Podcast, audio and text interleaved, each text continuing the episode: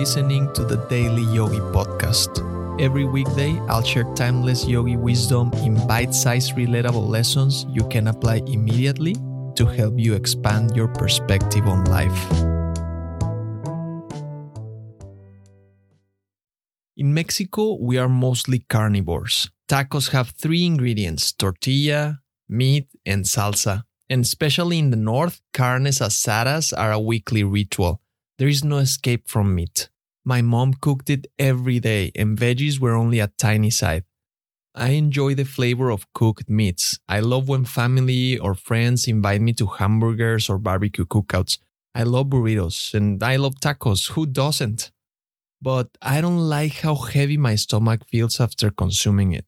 I despise the way humanity slaughters animals on an industrial scale and I don't like how most meat is full of antibiotics, colorants, and other chemicals. Trust me, I owned a restaurant for 10 years. I know all the dirty little secrets of the meat industry. So, over the last few years, I've been trying to eat less animal products, but it is really hard to escape it, especially because it's been a lifelong habit. I just do the best I can. I try to, as New York Times best-selling author Michael Pollan famously coined, Eat food, not too much, mostly plants. I do my best to eat a variety of food that includes nuts, seeds, legumes, beans, rice, vegetables, and fruits. I want to live a long and healthy life, and the yogi philosophy teaches that one way to increase my chances of doing so is to reduce consumption of meat. Why? Because it is unhygienic. Just watch some videos on how cows, pigs, and chickens are raised is disgusting. But again, if you grow up eating meat, it will be really hard to stop eating it, even when you are aware of the industry's practices. Take it seriously, but not too much. If someone invites you to their home and cooks for you, eat it. Don't be rude. Adapt to what's in front of you. Your stomach is resilient. And let other people eat whatever they want.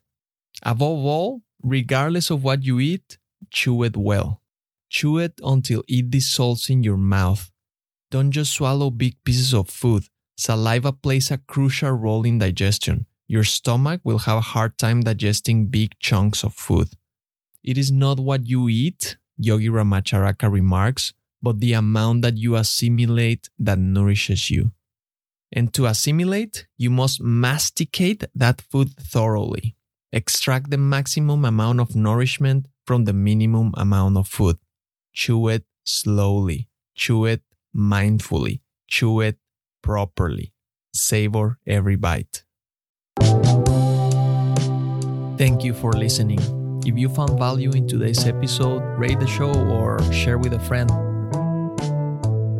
And remember, take this reflection into the silence, and I'll see you next time.